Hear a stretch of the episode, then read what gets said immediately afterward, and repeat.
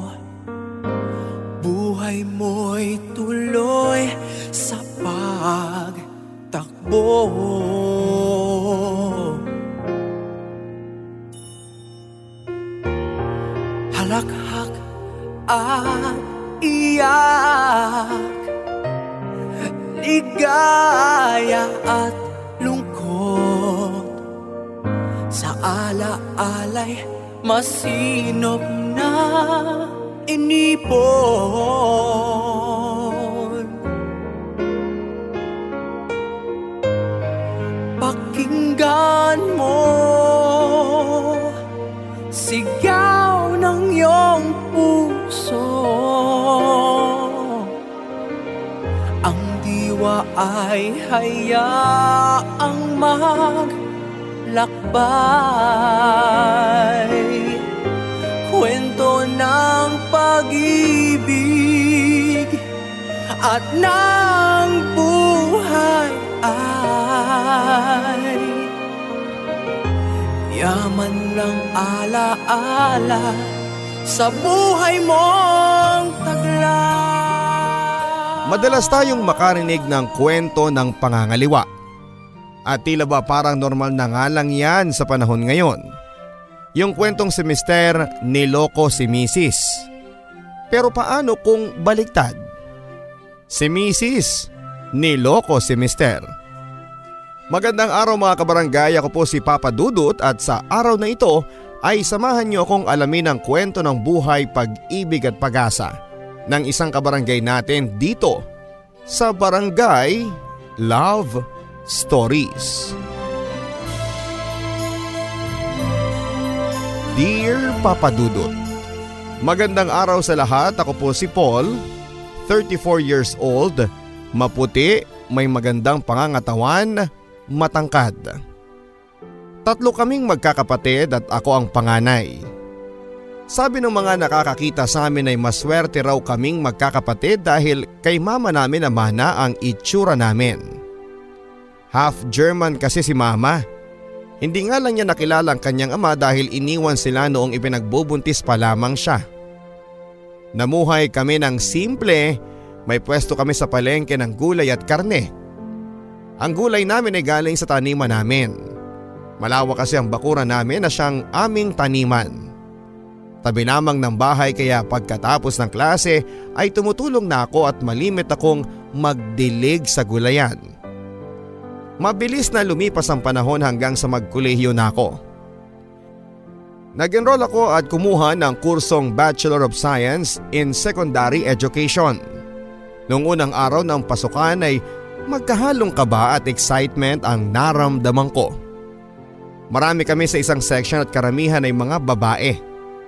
Pero may bukod tangi na nakaagaw ng atensyon ko. Ang kaklase kong si Arian. Kapag nasa klase ako ay hindi ko mapigilang pagmasdan siya. Napakaganda niya papadudot. Mamula-mula ang kanyang pisngi at lalo pang nagpaganda sa kanya ang kanyang mahaba at itim na itim na buhok. Mistulang musika sa pandinig ko ang tunog ng tawa ni Arian. Nakakapagpatulala din sa akin ang paraan ng paghawi niya ng kanyang mahaba at makintab na buhok. Kapag tinititigan ko siya ay parang idinuduyan sa alapaap hanggang sa hindi ko na noon mapigilan ang nararamdaman ko. 16 anyos lamang ako noon pero determinado na akong ligawan siya. Si Arian, papadudot. Sa mga sumunod na buwan ay mas lalo akong nahulog kay Arian. Napakabait kasi niya at isa siya sa mga pinakamatalino sa klase. Ewan ko kung sineswerte lang ako papadudot pero ilang linggo pa lamang ako nanliligaw sa kanya ay nakamit ko na ang matamis niyang oo. Hanggang isang araw ay nagkaroon kami ng pagkakataong magkasarilinan. Sa pagtitig ko sa kanyang mga mata ay hindi ko napigilan ang sarili kong haplusin ang kanyang mamula-mulang pisngi. Napapikit si Aryan sa ginawa ko na nagbigay sa akin ang lakas ng loob para halikan siya sa kanyang noo. Noong una ay hindi pa rin kumikilos si Aryan at sinubukan kong halikan siya sa kanyang mga labi. Napakislot si Aryan pero hindi naman umayaw kaya itinuloy-tuloy ko na Napakalambot ng labi ni Aryan papadudot. Iyon ang kauna-unahan kong halik. Halos mapugto ang hininga ko nang sa wakas ay naghiwalay na ang aming mga labi. Pagmulat ko ng mga mata ko ay nakapikit pa rin si Aryan. Mahal na mahal kita. Pabulong na sabi ko. Noon naman ay nagmulat na ng mata si Aryan at kinagulat ko ang pagpatak ng kanyang mga luha. Sorry Aryan, masyado ata ako mabilis. Nagpapanik na sabi ko bago ako dumistansya sa kanya. Hindi Paul, masaya lang ako, mahal na mahal din kita. Sagot niyang nakangiti at napaluha ako sa sagot niya. Sa tuwa ko ay napayakap ako ng mahigpit at habang magkayakap kami ay dasal ko na sana na kami na hanggang sa huli. Mula noon ay lagi kaming lumalabas na magkasama ni Arian. Sabay kaming nagla-lunch sa school kasama ang iba naming mga kaibigan. Kung minsan naman ay sinasama niya kami sa practice ng sayaw nila, dancer kasi si Arian at sobrang sikat niya sa school. Kaya naman proud boyfriend ako at kinaiinggitan nga ako ng mga kalalakihan sa school dahil nobya ko ang pantasya nila. May mga kababaihan namang nagsasabing swerte ako. Isa na doon si Pinky naramdam kong patay na patay sa akin. Pero iba ang tama ko kay Arian papadudot. Kaya naman hindi ko pinapansin kahit kailan itong si Pinky kahit pa nagpaparamdam sa akin. Masaya ako sa relasyon namin at ni minsan ay hindi pa namin naranasan ni Arian na mag-away tungkol sa ibang babae o lalaki. Ang sinasabi niya sa akin ay masyado niya akong mahal para tumingin pa siya sa iba. Sa pagdaan ng mga araw ay nakilala na din siya ni na mama. May mga pagkakataon kasi na sinasama namin siya sa bahay namin. Kilala na rin ako noon ng buong angka nila at lahat sila ay sang-ayon sa relasyon namin. Mabilis na lumipas ang taon hanggang magtapos kami ni Arian. Makalipas ang dalawang taon, Year 2006 ay stable na ang trabaho namin pareho. After a year ay nagpakasal na kami at isa yon sa mga pinakamasayang pangyayari sa buhay ko. Naging maayos naman ang naging pagsasama namin ni Arian.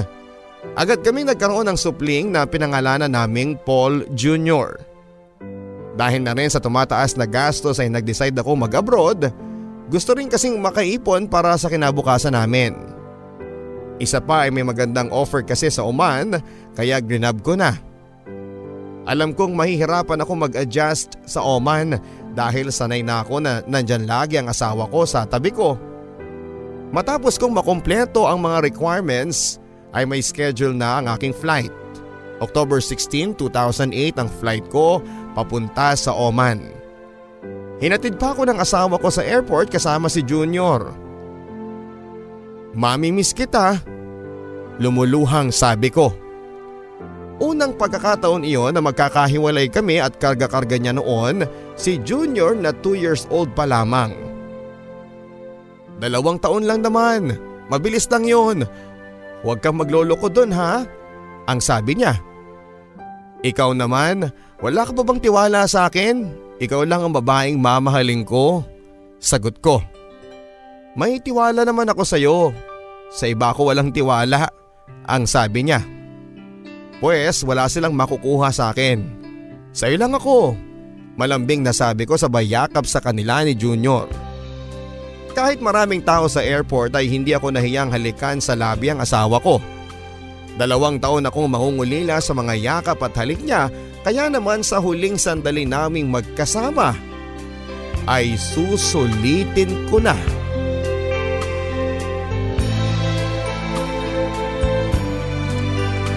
Noong nasa Oman na ako ay hindi nawala ang communication namin. Madalas ko siyang tinatawagan at uh, miss na miss ko sila ng anak ko pero nagpakatatag lang ako. Pinilit ko mag-focus sa trabaho para kahit papaano ay hindi ko laging naaalala ang pamilya ko. Mabilis na dumaan ang araw, buwan at taon, anim na buwan na lamang at uuwi na ako sa Pilipinas. Excited na ako noon dahil muli ko nang makakasama ang anak at ang asawa ko. May konting tampo nga lang ako noon sa asawa ko dahil hindi na kami madalas na nagkakausap. Ang sabi niya ay ipunin ko na lang ang perang panload ko at malapit naman daw akong umuwi. Nagtaka lang ako noong mga sumunod na araw ay cannot be reached na ang number niya. Malakas ang pagtahip ng dibdib ko noon dahil sa pag-aalala kay Aryan at sa anak namin. Iniisip ko na baka may masamang nangyari sa kanila lalo't dadalawa lang sila sa bahay. Sinubukan ko na rin magtanong sa amin pero ang sabi nila ay okay lang ang magina ko. Kaya kahit papaano ay panatag naman ang loob ko. Ang ipinagtataka ko lamang ay ang sabi nilang kung pwede sana ay mas maaga akong umuwi. Hanggang sumapit ang araw ng pag-uwi ko kahit na hindi ako sigurado noon kung sasalubungin ako ni Aryan ay bumiyahe pa rin ako. October 26, 2010 noong makarating na ako sa Pilipinas. Agad akong sumakay ng bus pa uwi sa amin. Madaling araw noon nang makarating ako ng probinsya. Excited akong makita ang magina ko at gusto ko na silang mayakap. Sabik na sabik na ako sa kanilang maalab na halik. Nang nasa harap na ako ng bahay ay halos hindi na sumaya ng mga paa ko sa lupa papalapit sa pintuan. Nakangiti akong kumatok noon at ilang saglit pa ay bumukas ang pintuan. Pero hindi si Aryan ang nagbukas noon. Patangkad, moreno at may kapayatan ang lalaking nasa harapan ko. Sino ka? Tanong ko. Ikaw ito nang iistorbo ng tulog tapos tatanungin mo kung sino ako? Ayos ka. Noon naman ay pupungas-pungas pang tanong ng naka-boxer shorts na lalaki. Magsasalita pa sana ako pero may nagsalita mula sa loob ng bahay. Han, sino yan? Boses ni Aryan at hindi ko alam noon ang magiging reaksyon ko. Agad na umigkas ang kamao ko sa mukha ng lalaki. Natumba siya sa lakas noon at narinig ko pa ang malakas na hiyaw ni Aryan. Mga walang hiya kayo! Binababoy ninyo ang pamamahay ko! Mapapatay ko kayo! Sigaw ko sabay muling sunggab sa lalaki at malakas na pinagtatadyakan. Tama na please! Sumamo ni Arya na noon ay nakatayo sa pintuan ng kwarto. Susugurin ko rin sana siya nang bigla na lang akong matigilan.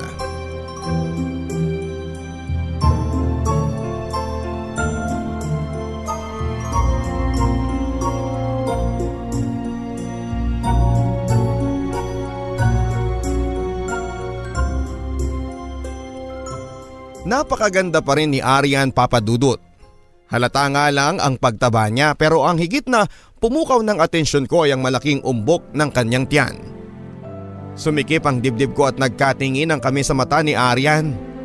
Punong-puno ako ng galit at kaya pala hindi ako matawagan ni Aryan dahil may iba na siya. Hindi ko napigilan noon ang humaguluhol at ang lalaki naman ay mabilis na tumayo papunta kay Aryan.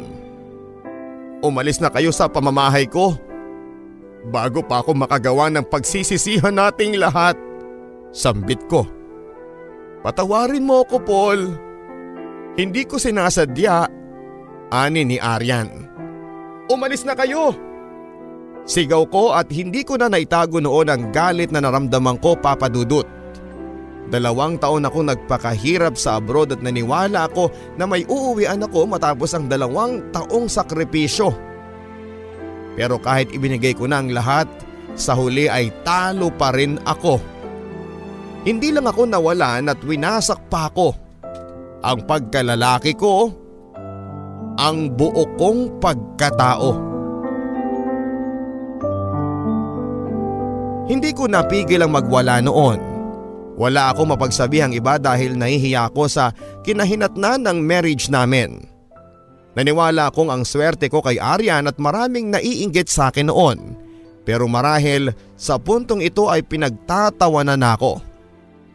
Kinabukasan ay dumating na ang mga magulang ko daladala nila noon si Junior na matagal na palang nasa kanila.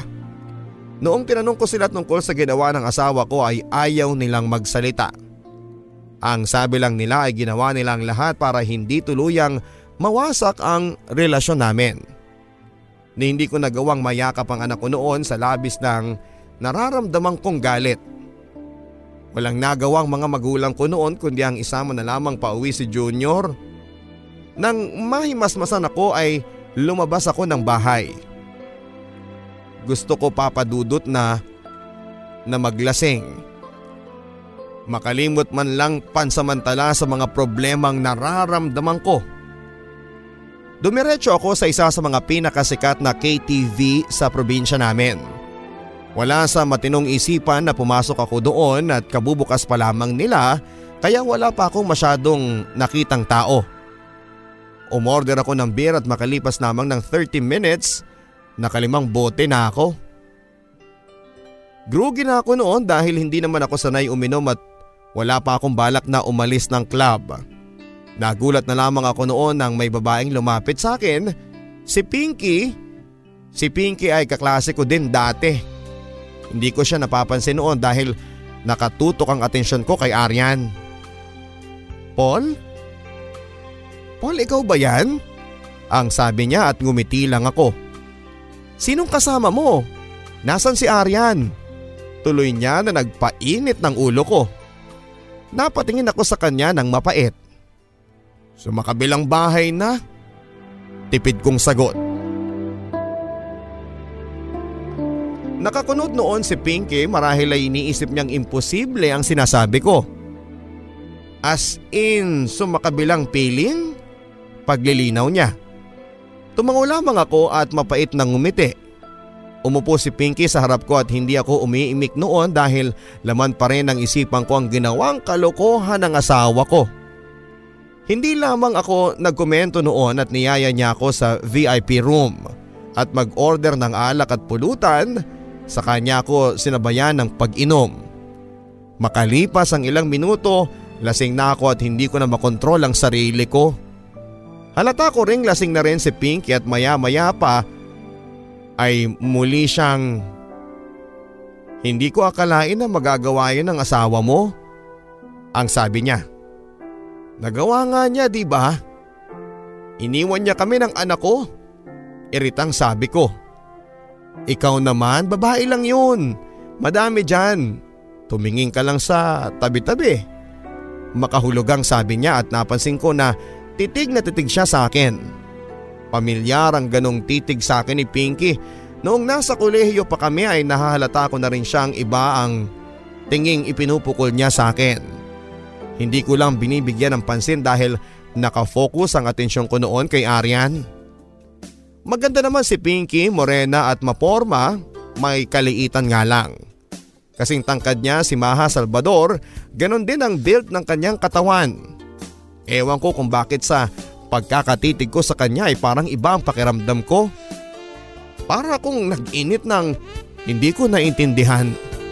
Nararamdaman ko na lang na humaplos ang kamay ni Pinky sa dibdib ko at huli na noong dumampi ang mga labi niya sa labi ko. Mapusok ang mga halik na iginawad ni Pinky sa akin papadudot. Marahil sa kalasingan ay nagawa ko siyang sabayan at buong tapang kong sinagot ang bawat halik niya sa akin. Ramdam ko rin noon ang mararahang haplos niya sa akin. Lasing na lasing na ako noon sa banayad na halik ni Pinky ay halos maulol ako sa galing niya. Nagulat pa ako noong bigla niya akong itinulak pahiga sa upuan. Tumayo siya para isara ang pintuan ng KTV room. Sa pagbalik niya ay pangahas niyang ginawang pumaibabaw sa akin. Kumilos ang mga kamay ko noon. Tuyo ka no? Two years ba naman? Bulong niya. Ang dami mo namang satsat. Huwag ka nang mambitin. Iritang sagot ko pero marahas siyang lumayo sa akin. Well, kung ganyan ang asta mo sa akin, maghanap ka na ng iba. Hindi ako ang asawa mo kaya wag mo akong pagbuntungan ng galit. Ang sabi niya. Noon ako na alarma at mabilis akong tumayo para pigilan siya sa kanyang pag-alis. Sorry na, please. Baligayahin mo ko. I need you, Pinky. Pagsusumamo ko. Kung ganon, magpakabait ka. Kung gusto mong tulungan kitang makalimot sa asawa mo. Yes, please. Ang sabi ko at ngumiti naman siya at muli akong siniil ng halik. Sa bawat haplos niya ay nanginginig ako. Marahil ay dahil sa sobrang pananabik sa mga ganong sandali. Banayad hanggang sa bumilis ang galaw ni Pinky na sinabayan ko. Hindi namin nalintana noon ang mga nagkandabasag-basag na baso at bote ng alak dahil sa kapusukan namin. Malakas ang tugtog at kahit magtagisang kami ng lakas ng ungol ay walang makakarinig sa amin na kahit na sino. Ilang sandali pa ay narating na namin ang tugatog ng tagumpay.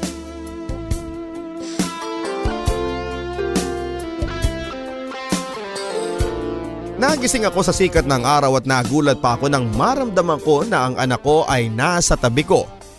Hindi ko alam kung paano ako nakauwi ng huli kong naalala ay kasama ko pa si Pinky sa loob ng KTV bar at may nangyari sa amin. Alam kong malaking pagkakamali ang nagawa ko pero huli na ang lahat para magsisi. Ang alam ko lang ay nakaganti ako kay Aryan kahit papaano.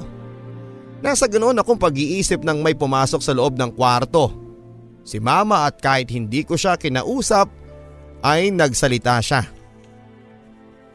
Naiintindihan naman kita Paul pero wag mo naman sanang pabayaan tong anak mo. Ang sabi niya habang binibihisan si Paul na papasok na sa school. Hindi pa rin ako nagsalita at ayoko makipag-argumento kay mama dahil alam kong hindi niya ako maiintindihan. Ilang sandali pa ay lumabas na sila ng kwarto. Alam kong kukunin niya muna sa akin si Junior dahil sigurado siyang hindi ko mabibigyan ng atensyon ng anak ko. At kahit na anong pilit kong iwaksi ang ginawang kalokohan ng asawa ko ay apektado pa rin ako. Ayaw kong maburo sa bahay kaya naisipan kong muling lumabas pero laking gulat ko nang tumambad sa harapan ko si Pinky at biglang pumasok sa loob ng bahay. Sa takot ko na may makakita sa kanya ay nilako ang pintuan at napangisi si Pinky sa ginawa ko. Pinky, anong ginagawa mo dito? Umalis ka na baka may makakita pa sa'yo. Takot na sabi ko sabay silip sa bintana. Iniiwasan mo ata ako Paul eh. Ganito ka ba trumato ng bisita? Nakangiting sabi niya sabay pulupot ng mga kamay sa leeg ko. Pinky, Tigilan mo ko. Yung nangyari sa atin, dala lang yun ng kalasingan. Wala yun. Kaya tigilan mo ko. Hindi pwede Paul. Ang tagal kong pinangarap na isang araw ay makuha din kita. Ngayon na abot kamay na kita. Hindi na kita bibitawan. Ang sabi niya. Naguluhan ako sa mga sinabi ni Pinky pero sa kabilang bahagi ng utak ko ay nagsasabing para saan pa ang pag-iwas. Niloko na ako ng asawa ko kaya tama lang na mag-enjoy na rin ako sa iba. Nasa isip ko pa lang iyon nang bigla akong siilin ng halik ni Pinky at nadarang ako kaya muli akong bumigay. Maraming ulit pa naming ginawa ang ganoong tagpo ni Pinky. Alam naming bawal pero huli na ang lahat dahil lasing na kami pareho sa bawal na tagpo. Hindi lang si Pinky ang nakaulayaw kong babae papadudot. Nandyan si Janet, Mila, Ana at kung sino-sino pa. Pero walang makagamot sa kanila ng sugatang kong puso. Ni hindi nabawasan ang sakit na dulot ng panloloko sa akin ni Arian. Dahil doon ay lalo akong nagpabaya sa sarili ko. Maging sa anak kong si Junior. Isang araw ay nadatnan ako ni Mama at Junior na nakahandusay sa sahig. Doon ako nakatulog sa sa labis na kalasingan. Ano bang ginagawa mo sa buhay mo, Paul? Yang anak mo, napababayaan mo na. Galit na sabi ni mama. Hindi nyo alam kung ano ang nararamdaman ko, ma. Iritang sagot ko. Tama ka Paul. Hindi ko alam ang nararamdaman mo pero paano naman ang nararamdaman ng anak mo? Kailangan kanya. Kailangan niya ng isang ama. Kaya naman anak, pwede ba ayusin mo ang buhay mo? Kahit para lang sa anak mo. Madiing sabi ni mama. Hindi ako nagsalita papadudod at nagkunwari akong wala akong narinig. Pero tago sa puso ko ang mga sinabi niya. Marami pang salitang binitawan noon si mama pero hindi na ako muling nagsalita pa. Akay-akay niya noon si Junior at halos madurog ang puso ko noong makita ko si Junior na umiiyak. Kahit gusto kong lapitan ang anak ko ay hindi ko magawa na naigang galit ko sa kanyang ina kaya pati siya ay nadamay sa galit ko. At para maitago ang pag-iyak ko ay dali-dali akong pumasok sa kwarto.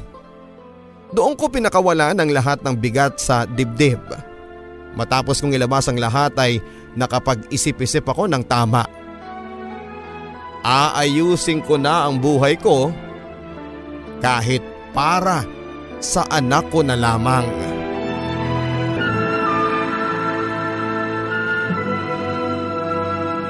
Nag-apply nga ako sa mga eskwelahan papadudot pero ilang buwan na ang nakakaraan ay hindi pa rin ako nakukuha.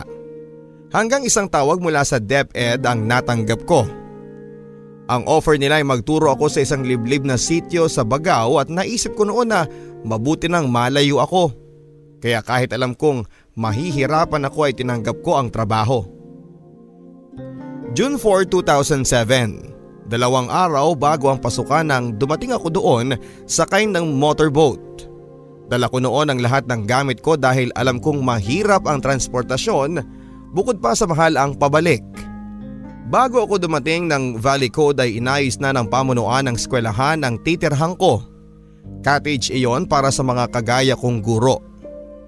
Nang may ayos ko na ang mga gamit ko ay agad akong lumabas ng bahay. Excited akong makita ang tanawin ng Valley Cove at naglalakad-lakad lang ako. Marami akong napuntahan, lugar na parang hardin. Hanggang sa nakarating ako sa isang lugar na mistulang paraiso. Malayang namamasyal ang mga hayop doon. May mga bahay na yari sa nipa at kahoy ang tirahan ng mga residente doon. Halo-halo ang lahi nila. May mga igorot, ita at ilokano sa kabilang bahagi ng lugar ay may asul na asul na dagat. Palubog na ang araw noon at suting sa pakiramdamang pagmasdan ang paghalo ng dilim sa liwanag. Sa isang tipak ng bato ay nahiga ako. Napapikit ako habang ninanamnam ang katahimikan. Sigurado ako noon na makakatulong ang lugar na yon para tuluyan ako makalimot. Hindi ko na malayan na nakatulog pala ako. Isang residente doon ang gumising sa akin sa aking payapang pagtulog. Nagboluntaryo ang lalaki na ihatid ako sa tinutuluyan ko marahil sa pagod ay nakatulog kaagad ako. Malalim na ang gabi nang magising ako at nakaramdam ako ng gutom kaya bumangon ako sa pagkakahiga. Napakalamig ng simoy ng hangin kaya naiinganyo akong lumabas ng cottage.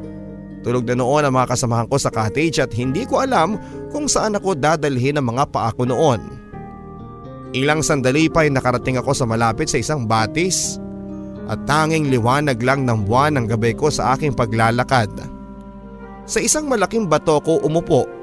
Pinagmasdan ko ang pag-agos ng tubig sa ilog at hindi ko mapigilang lumuha noon dahil bumalik sa balintataw ko ang huling pagkikita namin ni Aryan. Balita ko ay nanganak na siya at masaya na silang nagsasama ng lalaking ipinagpalit niya sa akin. Nasa 30 minutos na akong nakaupo sa batuhan nang makarinig ako ng yabag at nakakahiyamang aminin pero kinabahan ako. Kung ano-anong naisip ko noon at baka may maligno, tiyanak o manananggal at, at hindi ako makagalaw sa kinakaupuan ko. Napaigtad pa ako noong may makita kong isang anino at ilang saglit pa ay nasilayang ko ang nagmamay-ari noon. Isang babaeng balingkinita nang lumabas buhat sa kadiliman. Kinky ang pagkakakulot ng kanyang buhok na gabalikat lamang. Morena at nangingislap ang kanyang balat na tinatamaan ng liwanag ng buwan. Gusto kong umalis na lamang noon dahil baka makita ako ng babae pero hindi ko magawa. Lalo na noong nagtanggal na siya ng kanyang damit. Wala siyang suot sa panloob papadudot. Bumulaga sa mukha ko ang kanyang hubad na katawan. Hindi ako mapakali sa mga sandaling iyon lalo na nang marinig ko ang kanyang mahinang pag-awit. Hindi kagandahan ng boses at wala akong maintindihan pero damang-dama ko ang bawat linyang binibitawan niya. Dahil doon ay nainganyo akong mas lumapit. Lalo kong napagmasdan ang napakagandang hubog ng kanyang katawan. Balingkinitan ang babae at ekstraordinaryo ang liit ng kanyang bewang. Maya-maya ay naupo na siya sa batuhan at sinimulang linisan ang sarili. Nawili akong pagmasdan siya kaya naman laking gulat ko nang bigla siyang mapalingon sa gawi ko. At kahit alam kong hindi niya ako nakikita ay napalayo ako sa pwesto ko. Nang makabawi akong muli ay sinubukan kong sumilip. Eksaktong nakatayo ang babae paharap sa akin. Napakaganda ng mukha ng babae. Maamo lalo ang kanyang mga mata, deep set eyes at makakapal ang kanyang pilik mata. Maliit ang kanyang matangos na ilong at manipis ang kanyang mga labi. Mini version siya ni Hailey Berry, bida sa pelikulang Catwoman. Hindi ko akalain na may ganoong kagandang nilalang sa tagong isla ng Valley Cove. Pinagpapawisan ako sa ginawa ko at nababastusan ako sa sarili ko pero hindi ko maalis ang mga mata ko sa babae. Matagal bago nawala ang titig ko sa katawan ng babae. Wala na akong nagawa kundi ang bumalik sa cottage. Agad akong dumiretso sa kama at bago ako pumikit ay sinariwa ko pa sa alaala ko ang itsura ng babae. Ang napakagandang babae na muli kong nakita sa aking panaginip. Pagising ko kinabukasan ay masiglang masigla ako. Unang araw ng pasukan kaya naman excited akong makilala ang mga estudyante ko. Nasa maliit na classroom na ako at kinikilala ang mga estudyante ko nang napansin ko ang isa sa mga estudyante ko. Balingkinita ng babae, kinky ang kanyang gabalikat na buhok at hindi ako maaaring magkamali. Siya ang babae sa batis. Siya ang babaeng laman ng panaginip ko. Hindi ako mapakaling noon hanggang sa natapos ang klase. Palingon-lingon ako sa babae na nakilala ko sa pangalang Rina. Kakaiba ang itsura niya sa mga kaklase niya dahil hindi siya purong ita at may dugo siyang igurot at napakaganda ng outcome noon. At kahit wala ni kolorete o bahid ng makeup sa kanyang mukha ay masasabi ko pa rin siya ang pinakamagandang babae sa aking paningin.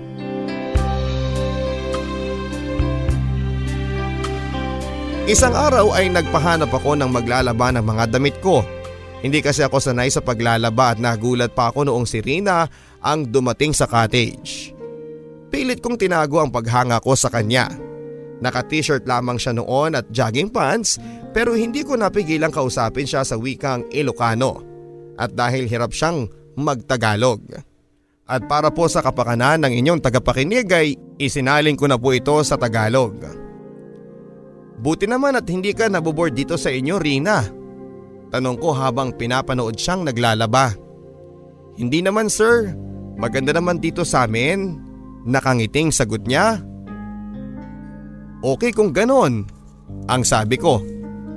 Isa pa sir eh, yung mga taga dito na nasubukan ng pumunta ng syudad eh, marami silang kwento na hindi maganda. Magulo daw, pero dito sa lugar natin, tahimik. Tuloy niya. Ganun ba? Ah, Rina, may boyfriend ka na ba? Pasimpleng tanong ko noong una at napatitig pa sa akin si Rina at natawa siya ng mahina. Wala pa sir, aral muna. Sagot niya na lalong nagpasidhi ng nararamdaman ko.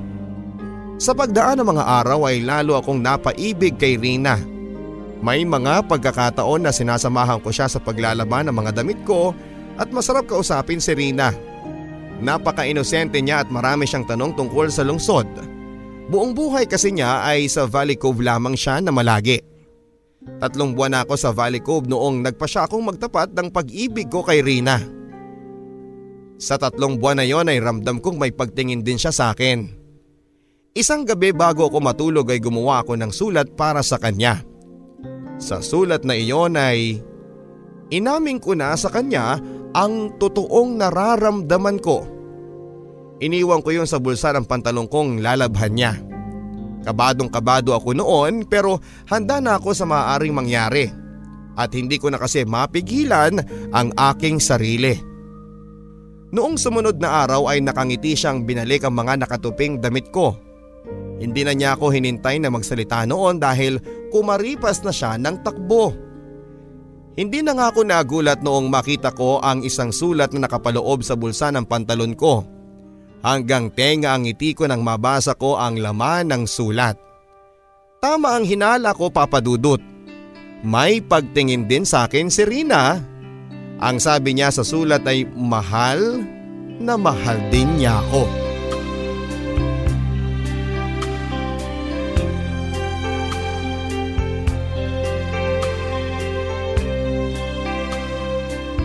Nagmamadali akong nagbihis at noong makita ko siya sa klase gustong gusto ko siyang yakapin. Pero syempre, natatakot akong makahalata ang mga kaklase niya at co-teachers ko. Pasipol-sipol na lamang ako at pangiti-ngiti habang nagtuturo, siya naman ay napapahagik-hik. Pasimple kong sinabi na magkita kami sa bates pagsapit ng gabi. Pagsapit nga ng gabi ay hindi na ako mapakali.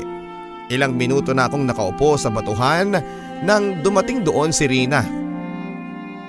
Sir Paul, baka may makakita sa atin dito. Nag-aalalang sabi niya. Wala, huwag kang mag-alala. Ang sabi ko bago ko siya sinunggaban ng halik pero marahan niya akong itinulak.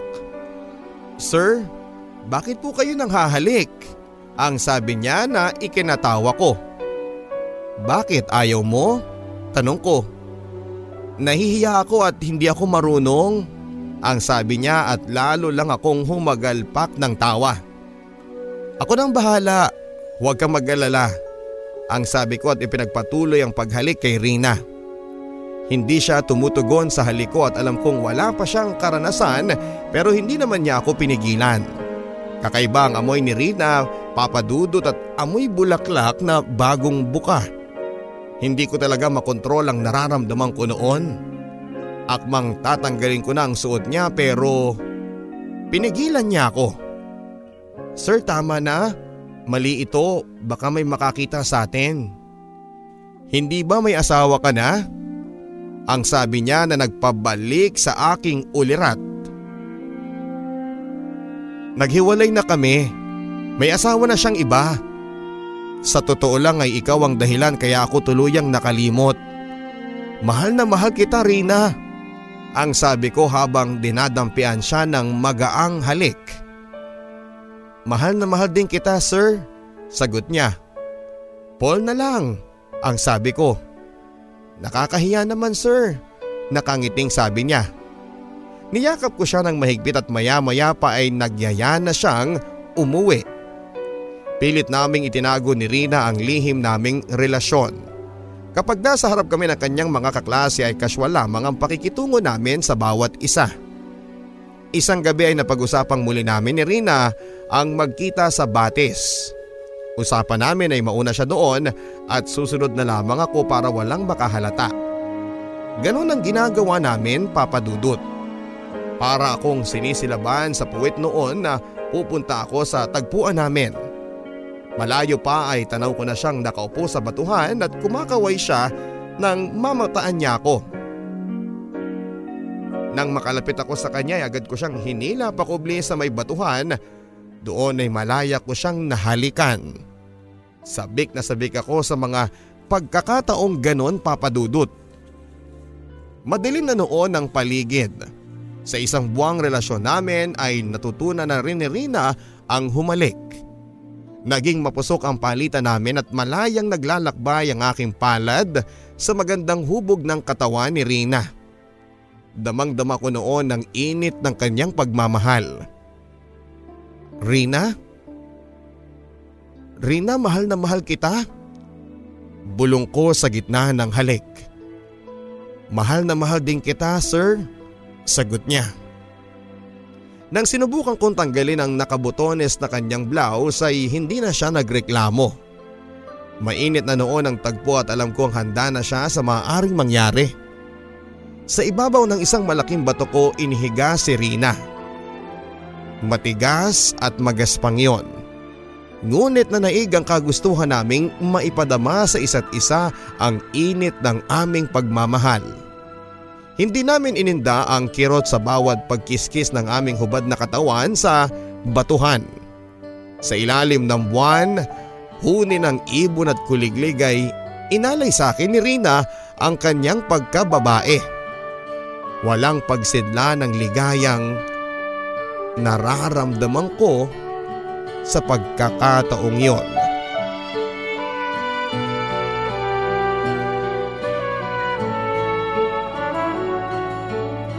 Mahal na mahal ko na noon si Rina Papadudut. Pero sa kabila noon ay sumagi sa isipan ko si Arian at ang aming anak. Sabay kaming umuwi ng gabing iyon at walang kaalam-alam ang pamilya ni Rina sa namamagitan sa amin. Sa pagdaan pa ng mga araw ay naulit ang matatamis na tagpo sa amin ni Rina. Saksi ang batis, dalampasigan, maging ang mga talahib ng Valley Cove sa bawat mainit na tagpong aming pinagsasaluhan.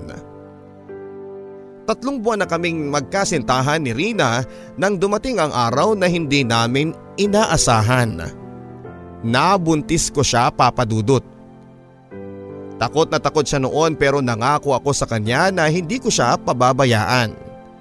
Isang gabi ay nagkita kami ni Rina sa dagat. Malayo sa may mga kabahayan. Umiiyak si Rina noon at inaalo ko siya. Sinabi kong kakausapin namin ang pamilya niya tungkol sa amin. Natatakot ako Paul. Baka mapatay ako ni ama. Umiiyak na sabi ni Rina habang yakap-yakap ko siya. Ramdam ko noon ang panginginig ng kanyang katawan. Hindi, huwag kang matakot. Ako nang bahala sa iyo. Iuuwi kita kung kinakailangan. Senserong sabi ko. Baka patayin ka nila dito. Lalo na't alam ng lahat na pamilyado ka na. Umalis ka na. Natatakot ako para sa seguridad mo. Humihikbing sabi niya. Hindi kita iiwanan. Huwag kang matakot. Sagot ko bago ko siya dinampian ng halik sa kanyang noo. Niyakap ko siya ng napakahigpit pero nagulat ako nang biglang may magsalita. Walang iya kayo? Papatayin ko kayo! Galit na galit na sabi ng ama ni Rina. Mahal na mahal ko po ang anak ninyo. Matapang na sagot ko at akmang susugurin niya ako noong pigilan siya ng ina ni Rina. Patawad ama, nagmamahalan kami ni Sir Paul at buntis ako. Umiiyak na sabi ni Rina at yakap-yakap ko pa rin siya noon. Nakakahiya ka, may asawang tao pinatulan mo, malandi kang babae ka. Malandi kang babae ka! Sigaw niya. May asawa ng iba yung dati kong asawa. Pananagutan ko ang anak ninyo. Mahal na mahal ko si Rina. Ang sabi ko pero nagmatigas ang ama ni Rina. Bago pa malaman ng iba itong kalokohan ninyo, umalis ka na. Parang awa mo na. Huwag mong hayaang maging katatawanan itong anak ko. Umalis ka na. Sigaw niya sa akin sabay hila kay Rina. Umiiyak na ako noon pati ang ina ni Rina ay nagmamakaawang umalis na ako. Ang sabi nila ay magpapatulong sila sa gobyerno na ipatanggal ako sa aking trabaho. Kung hindi ko lulubayan ang anak nila. Wala na akong nagawa noon papadudot at naisip ko din kasi si Junior at paano ko siya mabubuhay kung wala akong trabaho. Gusto kong magkaroon siya ng magandang kinabukasan. Ganon din ang magiging anak ko kay Rina. Gagawa ako ng paraan para makasama sila.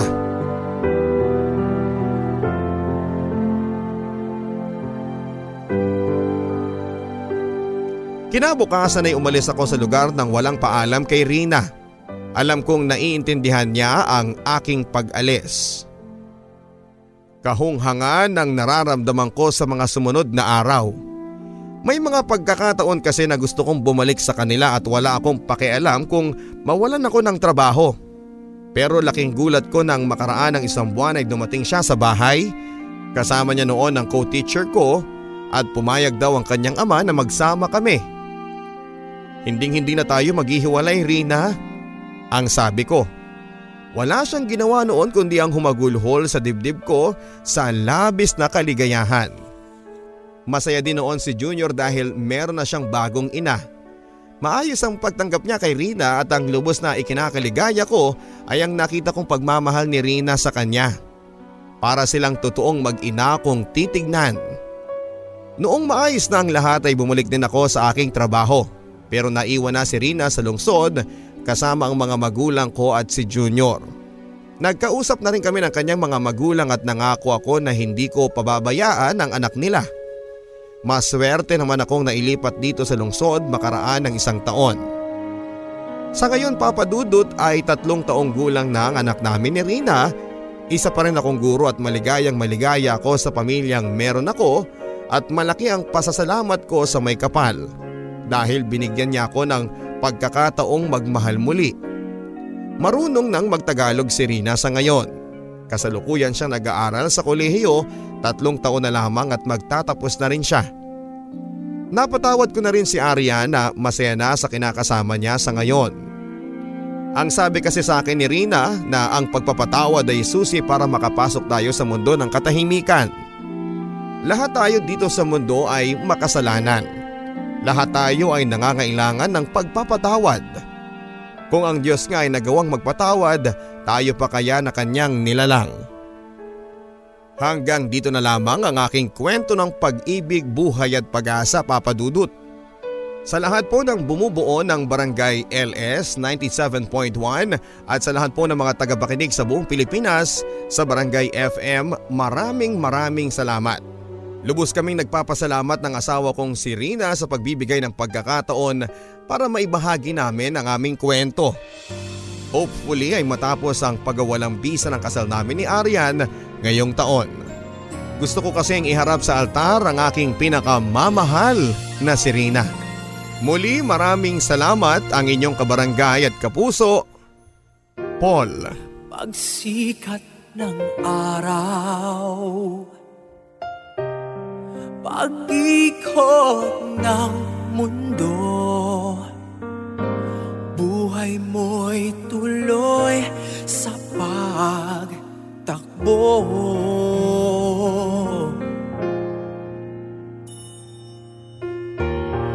Halakhak at iyak. Ligaya at Sa ala-alay masinop na inipon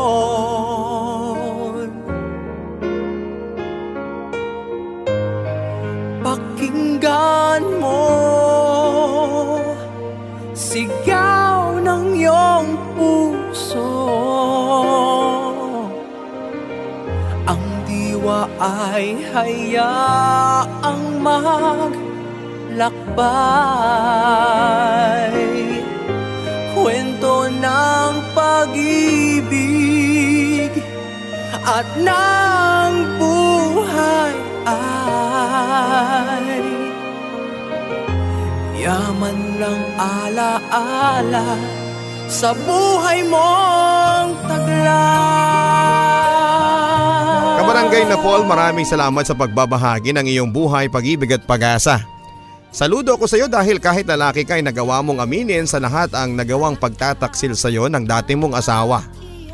Alam kong nakakalalaki yon at hanga ako sa iyong katapangan. Maswerte ka dahil kahit na hindi kayo naging successful ng una mong pag-ibig ay nakatagpo ka ng bago kay Rina. Nadalangin kong sana nga ay maiharap mo na sa altar. Maraming salamat sa pagtitiwala ka barangay sa ating programa. Balitaan ng inyong mga kamag-anak sa abroad na maaari po sila mag-download ng mga barangay love stories sa podcast. Hanapin lamang po ang link na www.gmanetwork.com slash BLS Podcast Guide para malaman ang paraan ng pagda-download. Ang kwento ni Paul ay muling sinalin para sa radyo ni Florence Reyes. Ang ating theme song naman na alaala ay inawit ni Joe Peril at ni JB Ramos sa patnubay ni Jimmy Horado. Ako ang inyong si Papa Dudut. sa mga kwento ng pag-ibig, buhay at pag-asa. Dito sa Barangay Love Stories. Lumipas